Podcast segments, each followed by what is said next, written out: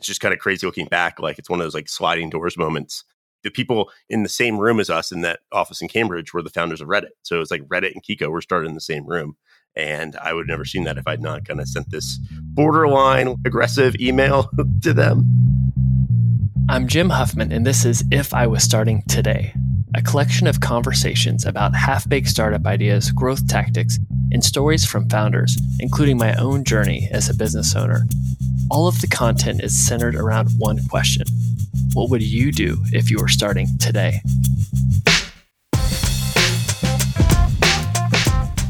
In this episode, I speak with Richard White.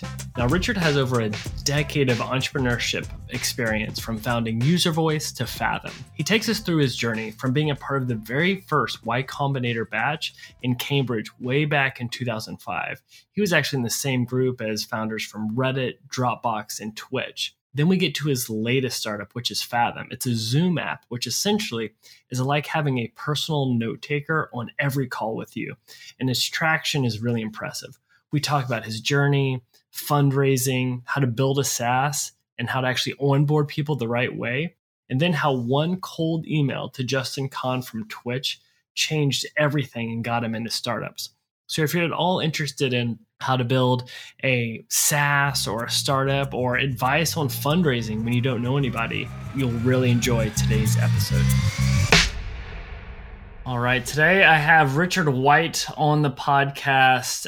And his background is extremely impressive from being a part of Y Combinator two times now, and then also with with a startup that he has raised $9 million for and then has exited as CEO. But his most current product that he has is something that is near and dear to my heart, which is making Zoom meetings much more bearable and efficient in addition to other online modes of communication. But uh, Richard, excited to have you on today. Jim, thanks for having me. Of course. So I was going through your bio and there's some interesting stuff in there. And I want to start with one kind of question because it caught my attention. Can you talk to me about talk to me about how one cold email to Justin Kan potentially changed your professional career? Sure. Yeah. Uh, so uh, I'm originally from North Carolina. I was originally kind of computer science grad, but I really wanted to break into product design. And you know, I remember working at a, a small software company in North Carolina, and you know, I had some ideas for projects I wanted to work on. And my buddy brought me like a TechCrunch post of someone building this product I wanted to build. And I was like, oh, I really wanted to, you know, damn it, someone beat me to it. Right. And I went and played with the product. And it was actually technically like really ahead of its time, but its design was actually pretty bad. and that was the thing I was trying to get better at. And so I literally just kind of, I don't remember how I got their email. I think it was like linked to from the website or somewhere. I dug through and found the founders who were Justin Kan and Emmett Shear, who went on to do Twitch. This is their startup, Kiko, before that. And just e- cold emailed them. And I was literally so email email of like, your product's technically really impressive, but your yeah, your design and your UX is a dumpster fire and then I and then I like basically finished with like, but I finished like I would love to help you solve that. And it, it's funny because years, you know, so that actually led to me working on that team. But you know, it was funny to me. Years later, they told me we didn't really know what to make of this, but we were just kind of sure. I don't, you know, we are in this kind of like yes and kind of mentality. And so honestly, yeah, you're right. That kind of like completely changed the trajectory of my career. You know, I don't know. I ended up like you know, working out of the Y Combinator office with those guys who had gone through the. This was in the first batch of Y Combinator, so there was a it was an office in in Cambridge, Massachusetts. The company that we were working on with Justin, that's working on with Justin and Emmett, uh, as their kind of like first employee. We weren't super successful. We did decently well. Uh, we ended up selling that company on eBay for quarter million dollars, not to eBay, but on eBay but you know, it, it got me connected with. You know, I think most of the folks I know today, you know, I've been in San Francisco about 15 years, all came through that experience, and it's just kind of crazy looking back. Like it's one of those like sliding doors moments.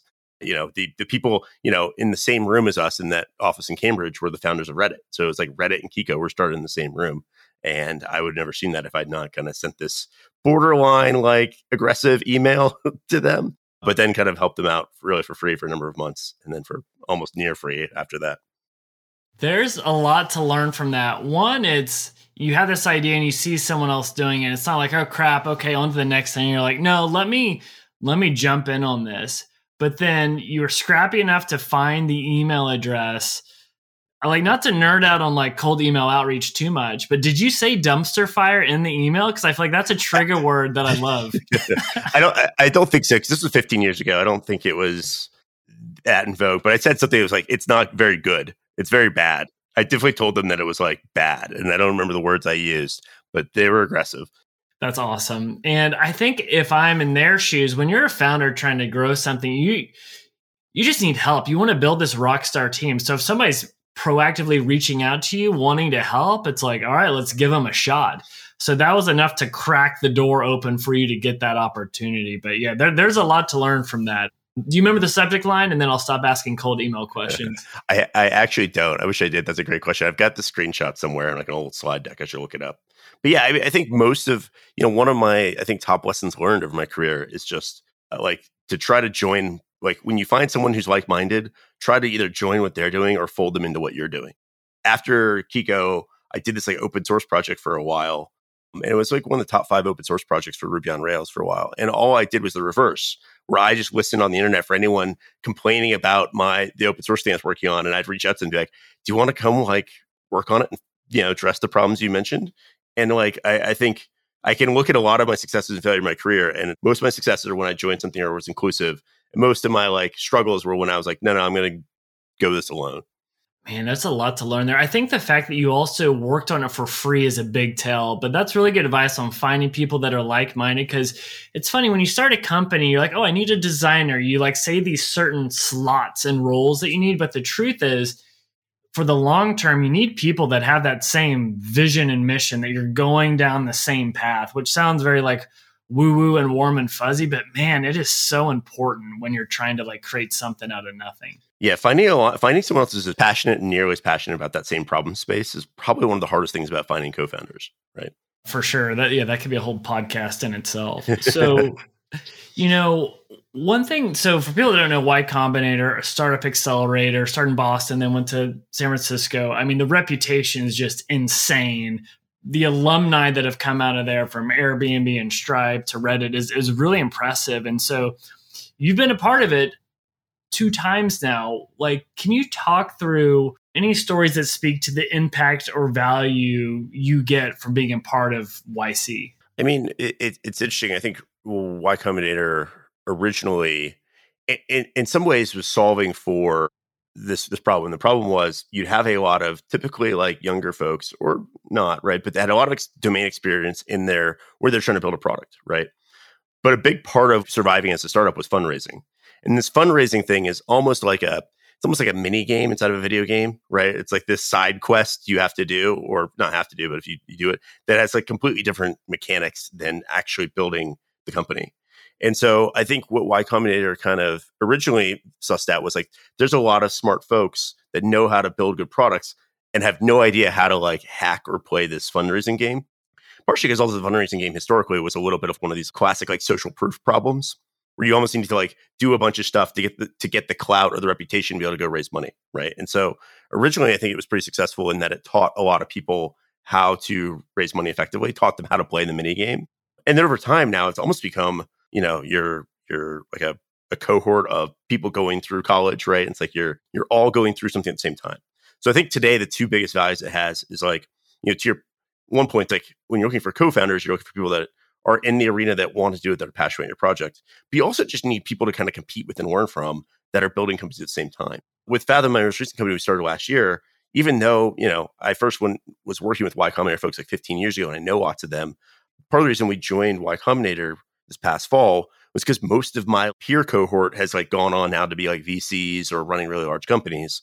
And I thought it'd be super valuable to me to have peers that are kind of in the arena at the same time because the tactics and strategies you use to get startups off the ground constantly change and evolve, right? And it's nice to have a you know collection of some of the smartest people doing startups kind of as your peers.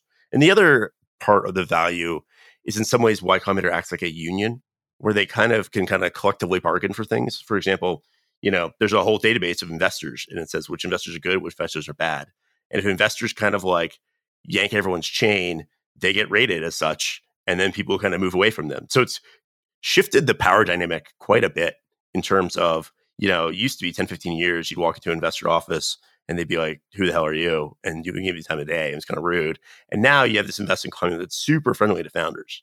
And I think part of it is because we've, you know, kind of figured out this reputational systems for Silicon Valley or for startups. So there's a bunch of other reasons. I think if you're, if, you know, if it's your first time, they teach you a lot of the other skills you don't have, right? I think as a founder, you need to be very multidimensional. You really need to know a little bit about every discipline in your company. You don't have to be an expert in it, but you really need to understand a little bit. And it does a good job of kind of bootstrapping your knowledge of like, here's what marketing's like, here's what sales is like, here's what go to market looks like, here's what product building looks like, right? So, you know, no matter what your background is, you can go at least get the 101 to 401 classes and what does all the other disciplines look like because you need to know those decently well to be able to hire for them. That, that's really good insight. And I mean, you're we'll get into Fathom, and which is a part of YC. What advice would you give to people that are trying to get in? How do you get noticed? Because it's got to be so competitive to be one of those startups that gets selected. I mean, I think yeah, I think they they get I don't know their numbers. They get thousands and thousands of applicants every year, and you know they've increased their uh, the class sizes pretty significantly now. I think in, in our batch there was 350 companies, which is huge. In the first batch there was like eight, right? Um, but I think it, I think their admissions rate is still the same, and it's like low single digit percentages. You know, honestly, I think that the biggest thing is you really need to. You don't necessarily have to have a built product, right? That that's helpful they're really looking at like team. Do you have the team? Do you have enough of the right people to go do the thing? But really, do you sh- exhibit that you really understand the problem space? Do you really understand the problem you're solving and who you're solving it for? Um, and so I think, you know, the best advice I could have would be like, do a decent amount of customer development before applying to Y Combinator. You know, ideally you're applying, we applied with Fathom with a prototype and a lot of market research, right? We did market research a fancy way of saying I like talked to hundreds of people on Zoom that were going to be our target buyer, right? You know, and and that allowed us to, I think, speak very credibly during our interview process and you know not get rattled by them trying to like knock you off course be like no no i've talked to 200 people about this reasonably confident the answer is this but it could change but as it stands today this is probably the answer no, that's really helpful and actually l- let's get into fathom so for people that don't know, how would you pitch it to someone like me that lives on Zoom all day? What what is Fathom? Fathom is basically a free app for Zoom that is trying to make sure you don't have to talk to someone and take notes at the same time. I found, you know, going back to that customer research that I did, I was actually doing customer research for a different product and doing a bunch of Zoom meetings. That is one of the most painful things, stressful things about being on Zoom is I'm talking to someone, I only have 30 minutes with them, and then they kind of potentially disappear forever, right? Or it's hard to get them back on the line. And so like I have to be very, very present. And I'm also trying to talk to them and I'm also trying to like bang out notes or handwrite notes while I'm going. And so we're a free app that records, transcribes, and highlights the key moments in your call so that you can kind of just lean back and have a conversation. And we'll either auto generate notes or you can kind of like time shift and write your notes after the call. Okay, that sounds magical. Will you go a step further? Like, so I have a growth marketing agency. We do we'll say it's like a very important strategy call for the holiday season with an e-commerce client. How could I use this? Should I be thinking of this as oh, my team, they could be using this tool, then afterwards it's minimizing what they have to do for note taking. It's just using Fathom to get the transcript or get those highlights and then they're kind of editing it? Or is it like emailed to you afterwards? How do you find those key highlights from a meeting? Yeah, so one of the things we we realize is that no one wants to dig through a recording afterwards and like edit it out, right? Like I've already done the meeting, I don't want to do it again. And so one of the things we do is we give you kind of what looks like a it's like a almost like a soundboard, right? Or like a DJ. You know, the DJs have their little buttons they they push, right? Show what a DJ I am here. And so what we do is we give you kind of a little interface when you're on the call, and it has specific things on it, like insight or positive moment or you know product feedback or you know objection, whatnot. And when you hear something important, you just click on one of those buttons. And then the Fathom system figures out like when did that part of the conversation start and when does it end? And then it kind of tags that whole section with that kind of label. And what we've kind of found that's nice is that people are only uh, like marking about 15% of their calls as noteworthy. Right. And so that's why none of us want to go back afterwards and like re tease through a call that's 30 minutes or an hour, an hour and a half, and find all the moments that mattered. And so what you get you get after the call, and unlike a lot of other like even Zoom cloud recording, it takes like sometimes 30 minutes to an hour to get the recording. With Fathom, we give you the recording instantly. Within about five seconds of the call ending, you've got access to that recording. You can jump directly to those highlighted moments. You can review them. You can type up a note. will actually give you like a little share link for each highlight. So if you if you had a two minute discussion about something and with the client, you're like, hey, we want to you know share this internally with someone or share with the client, you could send the entire recording. You could send them just individual snippets of the call. But our entire goal is like it's crazy to me that we we do this process where we hurriedly type notes we're on the call, we like, try to clean them afterwards, and then two weeks later, no one really remembers the important nuance, right? And certainly people that weren't on the call don't get that nuance, right? I use it a lot, and I think one of our best use cases is like sales calls, research calls, anything with a customer, right? And you're trying to communicate internally what this person said. Here was their technical challenge, or here was their like really interesting insight. Hearing that person say it like sharing that with uh, you know with a colleague or you know you know putting that in your YC interview or sharing that with an investor just carries so much more weight than your notes that say this person was excited about this. This person struggled with this right? And so that's that's what we're trying to enable I love the idea of being able to take those snippets or clips from a call because for us it's like we have this really great strategy session on how to like update the design of a site but then like as we maybe go back to a designer that wasn't on the call I feel like I'm a caveman sometimes trying to like translate that and it's yep. it'd be so much easier if you're like here's this. Because we can give Zoom recordings but it's like all right let me find the exact moment and there's a lot of steps in that process. Um, yeah the game the game of telephone is a, is a terrible game right? Like trying to, and it, it's kind of fun. We because we do this in real time. We're also doing we're also doing sharing in real time. So we actually uh, like I have a button on mine that says tech question, and so if I'm on a customer call, I get a tech question, I click that button, and actually within about 15 seconds of the customer asking the question, the video of them asking the questions in my engineering Slack channel, my engineers can watch that question, actually message me an answer before I get off the call. So we're actually trying to do not only not only kill the game of telephone, but also make this like real time collaboration with people that aren't necessarily on the Zoom call because everyone hates putting all their technical resources right on every single call when they're only needed for two minutes of it or none. Oh, it's so it's such a waste of our time. We've been guilty of that, and it's like, sorry, you're on that sixty minute call where we needed you for the last two minutes. Yeah, exactly. They, they yeah. Turns out technical resources love that. I do like that flex as far as you know a technical question during the call. It automatically goes to Slack. You can have a response immediately because for us, we're always trying to have like white glove service, so that that's pretty magical. Can you speak to the size of Fathom, like how old you are, just so people can understand where you're at in your company lifecycle? Yeah. Uh, so we we we've been doing Fathom for about a year, though we kind of you know UserVoice has started the, the company previous to this. You know, it was like me and a few folks scrapping around, right? And so we you know Fathom started with five of us, my like four top engineers from UserVoice and myself. So you know we've been doing this for a year, but it's been a very high output year. There's nine of us now in total. There's six engineers, myself, and then two folks in kind of sales and CS. And yeah, we just launched literally about well, let's see, end of July, so it's been about four months, almost exactly, uh, on the new Zoom app marketplace.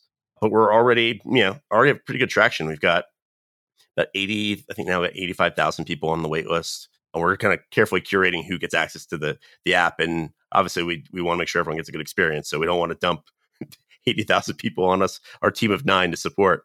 Uh, so, yeah, and we just, I think uh, tomorrow's the cutoff date, but it looks like we're, if you're familiar with like G2, the review site. We're going to be a, a high perform in the high performer category. It's our first quarter in existence, which is pretty awesome. So, not only do we have a lot of users, we have, I think, a very passionate group of, of users that I consider advocates and, and colleagues almost as much as users at this point.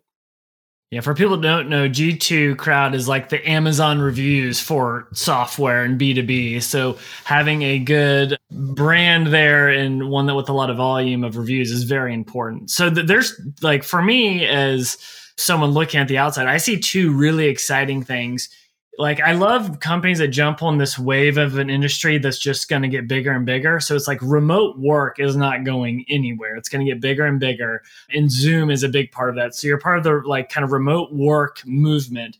The second is I do love businesses that can bolt on to a platform or marketplace that is also going up and to the right. Like an equivalent is like being a Shopify app in the early days, those things are doing really well, right? And so as Zoom's really pushing their marketplace, like you're able to be one of like the top players there. They also have invested in you all, correct? They have like a, a fund that they invest in. Is that correct? Correct. Yes. And can you talk through like where are you guys at with fundraising right now? Well, it's funny you mentioned that because we haven't announced anything yet, so I can't necessarily. I, my PR person would probably kill me if I like. We're I think we're pitching press on it right now. Uh, if I leaked it here, but we've yeah, I, I could tell you kind of at the high level. We've fundraising has changed a lot over the last 10, 15 years too, right? You know, with UserVoice, we did like a you know we went out 800k seed round, and we most of that was one. It was basically all one firm, right? And you know that one firm can sat on our board, and it was a multi-week process, right? Probably a six to eight week process with diligence and paperwork and all that sort of stuff. For Fathom, you know, now the state of the art for fundraising is you just basically you have these thing called safe notes. Uh, it's, it's actually one of the things that YC innovated and created. It's a standard way to basically take investor money uh, for kind of the promise of adding them to your cap table once you do a proper like price round is what they call it. Again, this is like fundraising mini game kind of uh, inside baseball. But what's nice about this, it allows you to not have to do this big heavyweight process. You can do a 30 minute call with someone and take down a 50k check, 25k check from an angel and stuff like that. So actually been unique for Fathom is we've been almost consistently fundraising throughout our throughout the last year.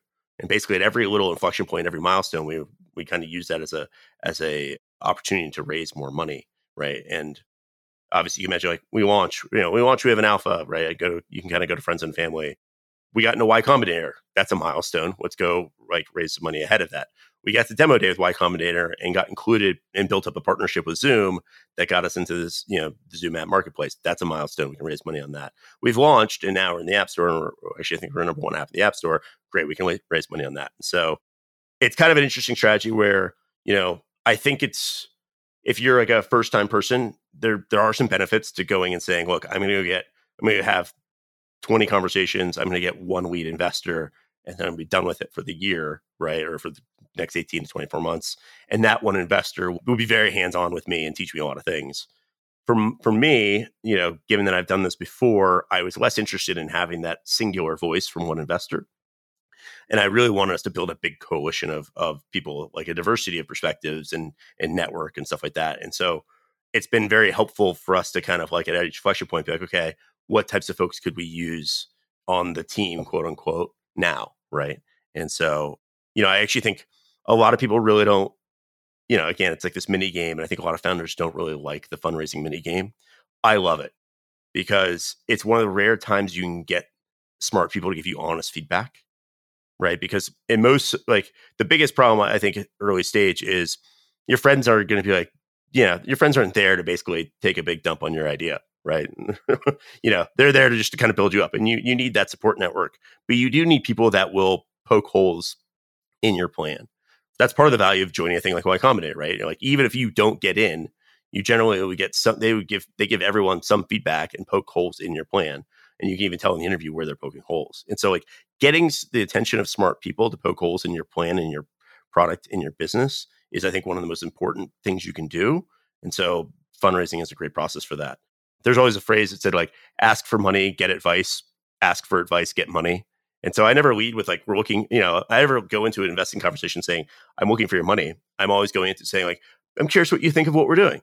And genuinely that's honest. Like I am, right? Like some people, you know, they have issues that you're there, but a lot of times like, I think what you're doing is great. Here's some money, right? So it's an interesting, unintuitive way to think about that.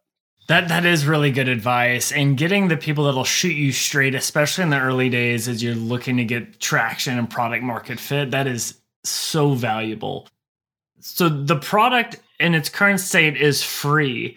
Can you talk about like what is the goal going forward to potentially monetize and like what that looks like. Like with SaaS, there's so many. It's like a, a freemium model. Do you immediately put up a paid version? Is it price based off of features or usage?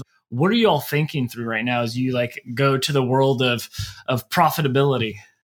Yeah, I think you know it's interesting. User is a similar playbook to the one I ran at UserVoice, which is also a B two B company, where we for the first year were completely free at UserVoice, and we had really good growth. An interesting story is as soon as we put up a pricing page on our website, even though we still had a free plan. This is on UserVoice. As soon as we put up a pricing page, we lost, I think, 50% of our signups overnight. And so I think there's a, especially when you're getting going, right? I, I like to kind of decouple the let's prove that people will use this and continue to use this and rave about it and share it with the let's continue to, let's prove that people will pay money for it. Now, this is this is counter to what like YC advice would YC standard advice would be no no you should be charging for it immediate like early on because you need to figure out you know because there are th- there are things where people will use it but they never pay you money for it and so you'll get this like false positive.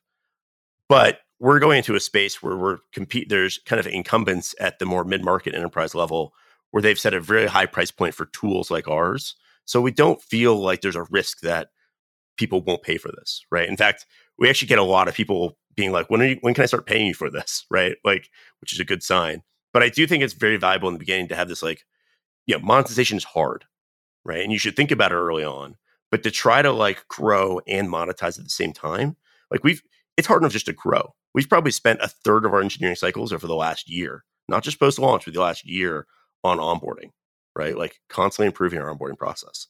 And think about the, you know, that's hard enough as it is. Imagine the friction of choose a pricing plan, figure out what the pricing model is. I think doing that before we have a bunch of users is counterproductive. And it's also like one of these things where if you look at the total addressable market, you know, we have thousands of users today how many what's how many people could we eventually have? We could have eventually have like hundreds of thousands of users. So am I worried about like not monetizing the first 0.1 to 0.3% of the the market? Not at all, right? I think it's also a good trade for those users, right? You're you want to get an early base of advocates and no better way to do that than by giving someone something that's very valuable to them for free. So we are thinking about monetization. There's a lot of different ways we're, we're thinking about it. I mean, it is a challenging question, but I think we're thinking about it for something once we've to do once we've kind of figured out the yeah once we get growth in the direction we want it to go. I also would say from an investing perspective, this is a bit of a hack too, because monetization always slows down growth, right? And so I feel like often early on, I see people monetize and try to grow, and then they come to investors and they've got mediocre growth, mediocre monetization. I'd much rather have like high growth and no monetization. And when they ask about monetization, you say like, "Well, we're going to do it later," right? Rather than you know, it, you know, I've got data, but the data's not very good. Ignore it, right? And so these are hard problems. You should do them in serial, not necessarily in parallel. That is really good advice. Okay, I I've got to ask a question around fundraising because I you mentioned something you like and you seem very good at it. What advice would you give to founders that have a product, they have some traction, and in three months or whatever time frame, they're gonna raise money. Like, what are the things they should be thinking about to raise money the right way? Because you've clearly like done this well from past companies to to this current one. I mean, it really depends. I mean, the, the, the hardest problem in the fundraising process is not telling your story, right? You should know your story, you should know your product, you should know your metrics, right? And that's and that's all stuff really within your locus of control the hardest thing about it is how do I get in front of the right people? Right? How do I get in front of people that are doing this? And how do we overcome the cold start pr- problem of like, how do I get the first money in? Right? Because it gets easier. It gets, you know, once you're two thirds committed, it gets super easy compared to when you're like, we're raising a million and we've got zero. And again, you know, I think that this is the number one use case, especially for first time founders, right, who haven't raised money before, for why you go join a Y Combinator or some other kind of you know incubator program is that program gives you some of that social proof you don't have on your own, right? You know, and so that's that's one of the and, and that's super valuable because it's really hard to do, right? This time around, it's a little bit easier. I've done a company, I've done you know, I worked with Justin and Emmett and Kiko. I did you know UserVoice for about ten years, went from like zero to close to ten million in revenue. So it's much easier for me now to just raise on reputation that most folks won't have if it's your first time around, your first rodeo, right? So, but I think you really have to lean on your reputation. There are people like, you know, even if you haven't done startups, you certainly done something, right? And you go back to your network. And again, you're looking for advice, right? Not necessarily money. You go back to the people that have been your biggest advocates in your career and you tell them what you're doing. And you, you know, do you know anyone I should be talking to, right? Who knows? That might turn into investor leads, right? that may turn into them saying like i really believe in you i want to put some money in right sort of thing again some of this is like depends on how fortunate you are to have rich people in your in your career orbit but again i think you know it's a tough challenge right so if you don't have the network you've got to go find a way to like glom onto someone else's network. And so, good news is there's more money chasing companies today now than ever. There's you know lots of opportunities out there. So you know, don't fret. Yeah, and I think that's good advice on whether it's YC or Techstars or any accelerator. Just it could be binary. This is going to work or not. So set yourself up for success. Get those signals to investors that you know this could be something special. And uh, it's really interesting you talk about maybe don't split between monetization and growth. Choose one and go big on it because you want to show that narrative for growth. And that kind of leads to my question. You talked about how onboarding is so important because I think we're all guilty of like you want to make this amazing, perfect product, but the truth is you need to really focus on onboarding or the that first impression because that could make or break even getting people into the product. If that's optimizing for a magic moment or optimizing for this use case that wows people like holy crap i can take these clips and send it to my dev team automatically like can you talk about any advice or things you've worked through as you've been trying to perfect onboarding for something that isn't maybe the easiest thing because it's got a hook into zoom and it's in this marketplace and what are some things that are working or not working as you're trying to make onboarding flawless yeah it, you know it's there's this interesting trade-off as you know you generally hopefully are like one of the power users of your own product right? Or at least in my case i, I have been in, in all these cases. And you know the problem is you start off with a very simple product and then you build it up and it's perfect for you but that's because it's been kind of slowly you know boiling the frog. It's been slowly adding on features to you but now there's this big chasm that new users have to jump over to get to this power user phase. And i think i think onboarding is like one of the top areas i see people underinvest in it's, it's hilarious. One of the things there, you know, there's a number of times I always get asked, you know, how do you think about Fathom versus your competitors? Uh, a lot of investors be like, yeah, there's a lot of people seem like they're doing something similar to this. And I'd be like, yes, have you tried those products? You know, and actually surprisingly, a lot of times people will be like, no, I haven't, I haven't signed up for any of these. So I was like, go, go take, you know, half an hour, sign up for all of them, and then come back to me and tell me you're still worried about this problem. Because, what, you know, a ton of folks just don't invest enough in onboarding. And really you know you've got to get someone to an aha moment a magic moment very quickly. Um, i think one of the you know one of the things we had to do was because you use our call in zoom what we found early on is everyone like gets the fathom app and then the first thing they try to do is do a test call try to grab a colleague and try to say can you like how do i i want to play around with this right?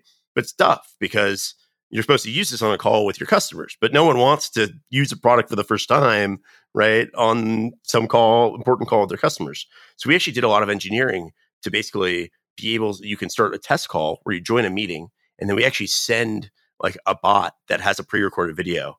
And like, so you go to a meeting, it's like you're having a meeting, but you're having a meeting with like a person from our team that's pre-recorded, but then you can kind of feel out what the Fathom experience is like. And that took a lot of engineering but it actually was a massive difference. People be like, oh my gosh, now I don't have to go find a colleague to have this call with, right? And it like greatly increased our like onboarding conversion rate. The last thing I'll say about that though is that like one of the other biases I have in building product is building for things that are magical rather than things that require diligence. There's a lot of products you can build where like the user gets out what roughly what they put in, right? And you know, task management software is a great example of this. There's a thousand of these project products, right? Because your task manager is only as good as the diligence in, that you put into that product. And I think that also makes onboarding very difficult because you're asking the user to, to do a bunch of work to put stuff in and to visualize the future to get some benefit. So I always think about like what are like the things you can do in your product that humans can't do. You're not just enforcing a workflow on a human with some like software. You're actually fundamentally doing something that only software can do, right? Like you as a human cannot record your Zoom call and transcribe it in real time. Well, I guess you could try to. I've seen some people try to like actually literally try to write down every word that said. You could try that, but you're just not going to, right? And so like being able to like show you jump on a call, click a button within five seconds after the call, you've got this huge like basically you know recording transcript highlights you know, that to people like, holy cow, like that blows people's mind. So optimize for onboarding that, like, you know, and, and realize it's going to be an ongoing investment. You're almost never going to be done with it because every time you change the product, you have to rethink, okay, what is the most important stuff I have to teach people in the onboarding process? And then generally onboarding ends after they're set up, right? So for our app, we've been we have to we keep shifting here's like the three things I need you to do while I have your attention before I give you access to the app. Because that's the one leverage you have over users is, you know, they want to get access to your app. now, how much leverage you have may vary on how excited they are. So, but if you put a bunch of stuff, recently we had way too many things in the onboarding process. We saw people drop off, right? We had too many steps. So we took a bunch of stuff out. That doesn't mean it's not part of onboarding. It just means it's part of like setup. Now we're moving into follow up emails, in app prompts, we have a gamification system to encourage you to like set up more of the app. So we really try to figure out the line of like, what is what you absolutely need to know and have to use this product? And then what are the like nice to haves? And how do we like kind of like nurture you along the nice to have path so that you become a power user over a week to two weeks? Wow, that um, that should be like an onboarding call in itself. That was really helpful because I've I've heard this idea of a magic moment, but I love how you laid it out because that is annoying. Like you get out what you put in, you want to be able to effortlessly have people just be amazed with the experience, and that's a really good call out on. You see people struggling, like, "Hey, will you jump on the Zoom with me so I can test this?" The, the fact you guys that were that proactive to create that onboarding experience it shows you're just relentless with the product but that's that's pretty pretty sharp. Well nice. So you know you could probably talk for days too not just on fathom but on UserVoice but i mean you've done UserVoice for so long I, I won't make you go down that path but i'm interested to see if you could tell people what UserVoice is and then if you could think through one experience or story over that that long run that other founders could learn because it, it's pretty impressive what you've built there and you've successfully had another CEO run it. But um, would love to hear more about that experience. Yeah, UserVoice was. It's funny. Every I realized recently that every company I have, I've I've started basically solved a problem at the previous company. Uh, so UserVoice solved a problem that I had working with Justin Emmett and Y Combinator, which was we had a bunch of users and we like very quickly overwhelmed by with e- like feedback emails. It should do this. It should do that. Right. Like, and we used, I used to spend a couple hours a day just shifting through those to go back to the team and be like, Hey, here's the top things I'm hearing from, from our users. Right. And I remember we were doing an online calendaring product. And I remember, you know, at one point we had this like hour long argument about like time zone support in the calendar. And at one point, Emmett, now the CEO of Twitch, was like, why don't we just ask those users if this is the top thing you hear say we're hearing this must be hundreds of people let's go back and ask them do they want solution a or b? And the end that is a genius idea but i spent three hours a day just to tell you this is the top thing. I don't have a spreadsheet of like everyone that wants it. And so it's funny because user we were at the time remember i told you we were in boston we were working out of the office with reddit and so UserVoice really was like reddit for product feedback you basically could set up this whole forum. People could submit their feedback and vote up other people's feedback. And so we're probably most famous uh, early doing that, but you're seeing the little feedback tabs on the side of websites where it says like feedback and red. Like we invented that basically. And we and that was an onboarding problem we saw, right? We, that was one of our onboarding problems. People set up this UserVoice website to collect feedback, and then they never promote it to their users that they're looking for feedback. It's like, you know what we'll do? We'll give them a little widget to put on their homepage. It says in red, give us your feedback. And that actually worked really well so yeah, ran that company for 12 years from, like I said, from from nothing to close to 10 million in revenue. And you know, the first year of UserVoice couldn't look more different than the first user year of Fathom, right? Like first year of UserVoice, like we've got, you know, our, uh, it's the team is whoever I could trick into working with me, right? It wasn't like a bunch of, you know, my best engineers. Fundraising was painful. Like the number of times we got rug pulled on someone's going to put the money in and then they don't it looked completely different. I mean, it was basically like, uh, yeah, I think the the quintessential UserVoice first year moment was there were three co-founders. We were all living in this like compound on like the west side of Santa Cruz. The one guy lived with his wife and his two kids in the front, and me and the other single like founder lived in like the in-law unit in the back. And it was literally one of those moments where like, we fell asleep with our computers on our laps, and then like we woke up and we kept going, right? And I remember distinctly we used to ride the bus. We had an office. We got downtown Santa Cruz. We chose Santa Cruz because though I was living in San Francisco, Santa Cruz was way less distracting, right? I think this is also something that uh, founders don't optimize for. Is you really need to put yourself into like an isolation chamber and work on your company. Now, I don't don't isolate yourselves from like your target users and your target buyers, but isolate yourself from like you know the cocktail parties and the you know whatever baby showers and whatnot so Santa Cruz was great for that. There's nothing else to do. And so I remember we would ride the bus you know, every day. We were bus like 20 minutes to our office downtown. And I remember, I don't know, probably a couple months after we left, one of the co-founders was like, I miss seeing the beach on the way to the office. And I was like, when did we see the beach on the way to the office? He's like, well, from the bus, it went by the beach. I think it went by the beach because the whole time I was on my laptop the entire bus ride. I never even noticed that we went by the beach. So like, you know, that that was a very different like, you know, that was a very, you know, typical early stage like first time out hustling, you know. I think one point I was like couch surfing. I didn't have a house. I just like lived out of my car. Like very different experience than the Fathom experience. So one one question around being in the early days of YC, being in the same office with the Reddit guys. There, there's a lot of impressive leaders that you're surrounded with, from Paul Graham to Justin Kan to Alexis Ohanian. What are some things? Any stories or things you're learning from the the people in those rooms? I mean, what's the what's that phrase? It's like you're the you're the average of your friends or something like that. I don't know what that. I'm butchering that, but yeah, I think uh, it's very fortunate in that you know really got to know well Justin and Emmett, who, who are both incredible thinkers. I mean, Justin is an amazing marketer. Also interesting, like you know, I know your audience maybe is not. I don't know what percentage of your audience is technical, but what I thought was also impressive about Justin was for the first company for Kiko, right? He actually learned how to program. He was not a programmer. He did not get a comp sci degree like Emmett and I did, but he learned how to program, and I think that's also something that's a huge testament to like early stage. You've got to, you can't expect someone to come in a white knight and figure stuff out. But yeah, I mean, there was a there was a phase. You know, I met those guys, Steve Huffman from Reddit, and all those guys up in Boston, and then moved out to California.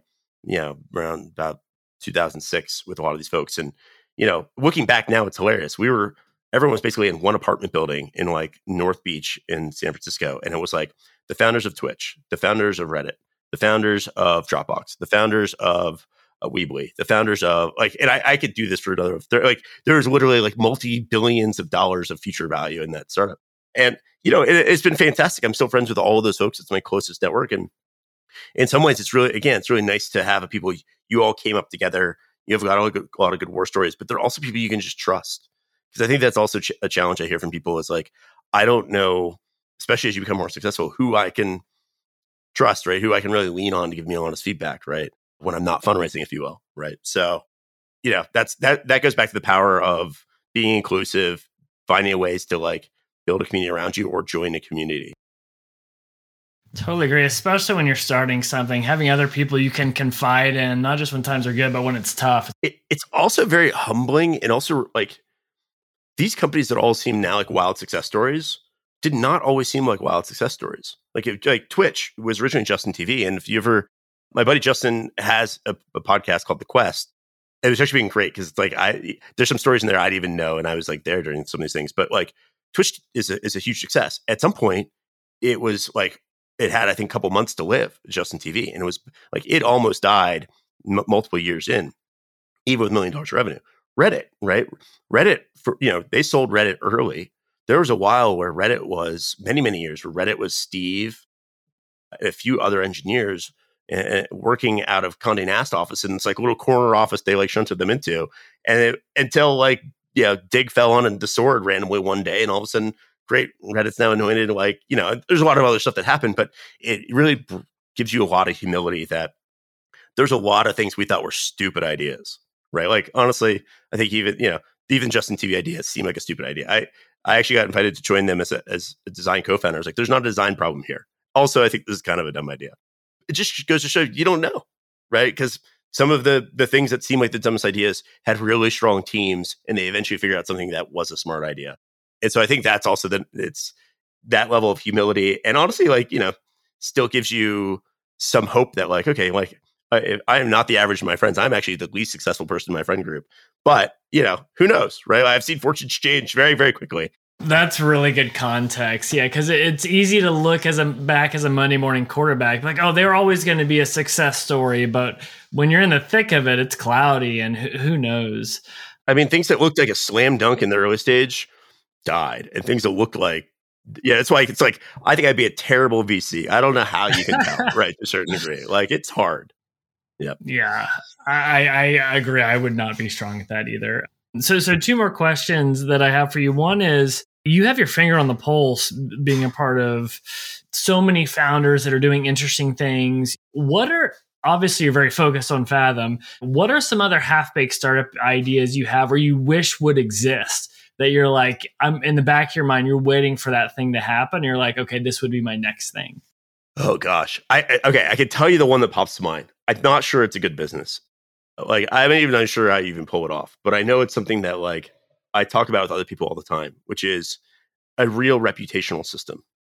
Because LinkedIn is not a real reputational system. And what I mean by that is one of the hardest things, not at the early stage, but kind of at the mid stage of the company, is bringing in managers and executives and whatnot. And it's really hard to tell with anyone that's not in a creative role, right? Like if I have a designer, I have an engineer, I can look at their code, I can look at like their portfolio. But when you get people in, in marketing and sales and whatever, and you pull them out of companies, and they're generally, at the, you know, those folks don't generally come in at the ground floor. They come in at larger companies. It's really hard to tease out. Did this person have? Was this person the reason this thing was successful, or is this person kind of like off the ride? Was this person a good manager? Was this person a tyrant? Like, this is one of the hardest like mid-level skills is figuring out how to like reference check and suss out these things. And I just so partially from that problem, and partially because if you're familiar with the, the Enneagram, I'm a number one, which means I'm like a perfectionist slash kind of like justice person. And there's the one thing I have seen in 15 years of Silicon Valley is like there's some things that like people get away with that I don't I don't want them to get away with. So I really wish someone could build an actual reputational system um, where you could give feedback on people, positive and negative, because you can't do the latter on LinkedIn at all. So that you could actually try to figure out, you know, okay, here's yeah, this person is a great hire, this person's not. There are so many issues with that, like so many like legal liability and libel issues. I don't even know how you get around it, but like if you could, and even if you just did it for a narrow segment of the audience, if you said this is an invite only tool for like executive search, like you could make, you know, a recruiter on executive hire often makes like 25 to 100K per hire. So just think about, and most of what they're trying to do is find you the person that has a good reputation, right? That knows what they're doing. So if you could disrupt that market and do it for half the price, hell, if you did it well, you probably actually charge two to three X, right? And like we are, we, we actually have the right data, right? And that's, I think, you know, a lot of what some recruiters are doing kind of organically is they have that right data. But that's the one thing that's like stuck in my craw. I was like, I wish I I hope this launches. Like I hope this comes out of nowhere and surprise me and someone launches this next week. I would I would be so overjoyed. I, I love that for two reasons. One, I love any idea where you can find a line item of an income statement that there's already money allotted for this. Like we're I was advised this one company, we did the CEO search and what these CEO executive headhunters charge. I was about to like switch careers. I was like, this yeah, is yeah. insane. And ha- having a tool like that, one will let them do their job better, or you disrupt it and you could do that. The, the other thing that's nice is I love ideas that, tra- that solve a real problem. Like even right now, we're about to make this hire and we're doing reference checks and it's all virtual. And we're like, we think this person seems like a delightful human being, but we'll find out in three months if this is, if this worked out or not. But no, that that that's a good one. Yeah, maybe that can be after you sell a, a Fathom or at IPOs. That that can be the next one. So there you go.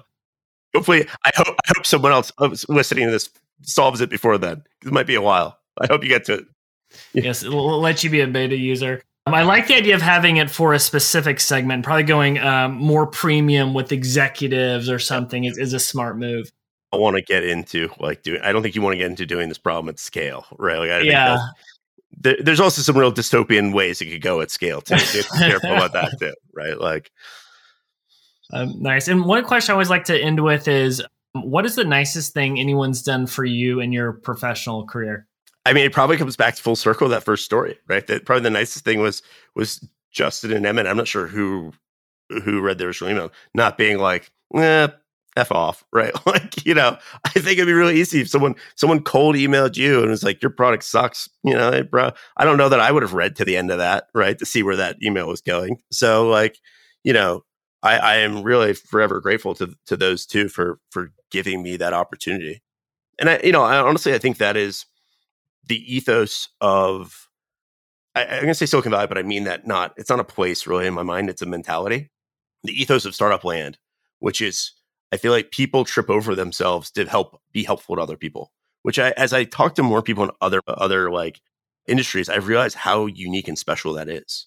Right? Even like you know, I, I have people all the time, even back in the day, who would, eh, you know, they probably got nothing out of taking a call with me, but they would take a call with me because someone took a call with them, right? And so I I think there's like this very like pay it forward type mentality, but yeah, Justin and Emmett, I think you know, gave me this really changed the trajectory of my career and also my life, and so that is easily the nicest thing anyone's ever done for me, career wise.